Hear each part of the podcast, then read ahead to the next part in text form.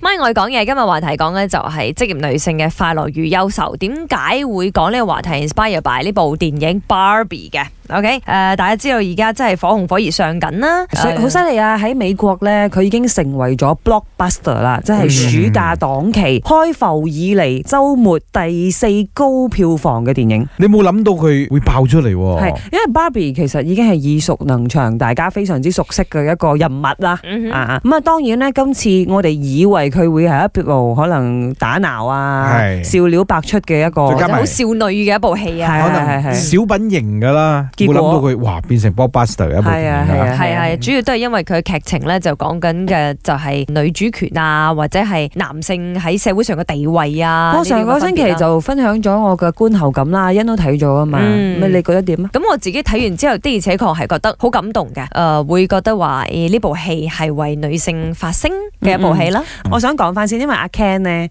喺芭比嘅世界咧，嗯佢係一個擺飾品嚟嘅，嗯即係裏邊係咁講啦，電即器係配襯嘅，配襯嘅嗯。但喺誒、呃作為配襯嘅男性，發掘到自己生存嘅意義。哎嗯所以其實咧哇啊，佢唔單止只係講女仔女主權，嗯其實男仔同樣地都係揾到自己嘅存在嘅意義好重要。啱、係其實到最後係無論男男女女啱都啱應該要做一啲有意義嘅，或者係對自己誒、呃、對得住自己嘅嘢啦。其實所以成部戲都係以女士為主㗎佢嘛係嗰個視覺係女士，但嗯係因為阿 Ken 咧，即係嘅戲份都 Ryan 唔少嘅 Gosling 佢做得太出色啦。嗯，所以好多人都話佢可能會誒、呃、可以提名奧斯卡嗯最佳男配角。呃係咯，誒裏邊咧有一幕咧，因為要符合翻今日我哋嘅話題啦，嗯職業女性嘅快樂與憂愁。嗯其實嗰個媽咪亦即係 Barbie 嘅主人咧，佢講嗰段説話令我好感動嘅。係佢話其實好多人咧對女士啦嗯有好多期望誒期望嘅，佢哋嗯希望女仔誒好似萬能咁樣啊萬啊，能係啊啦，屋企又要顧好，嚇嗯係工作又要做得好出嚟又要表面，嚇，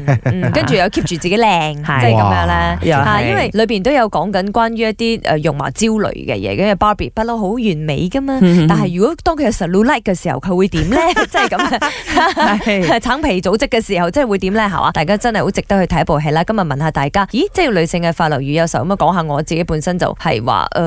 一定係如果你有睇最新嘅 Hot Pot Talk 啦嚇，就係忽略咗自己嘅健康啦，因為可能太搏殺啦，後生嘅時候。嗯誒、又冇好好去吸取營養，咦， 好 specific 咁啊， 所以咁瘦啦。咁但係係好有成就感嘅。啱啱啱。嗯，我覺得而家社會對女仔嘅要求都好高啦，女仔必須要扮演好多個角色啦，譬如話做一個好上司啦、好同事啦、好個女啦、好老婆啦、好新抱啦、好媽媽啦，所以我覺得好唔容易，所以女仔都好堅強，辛苦晒。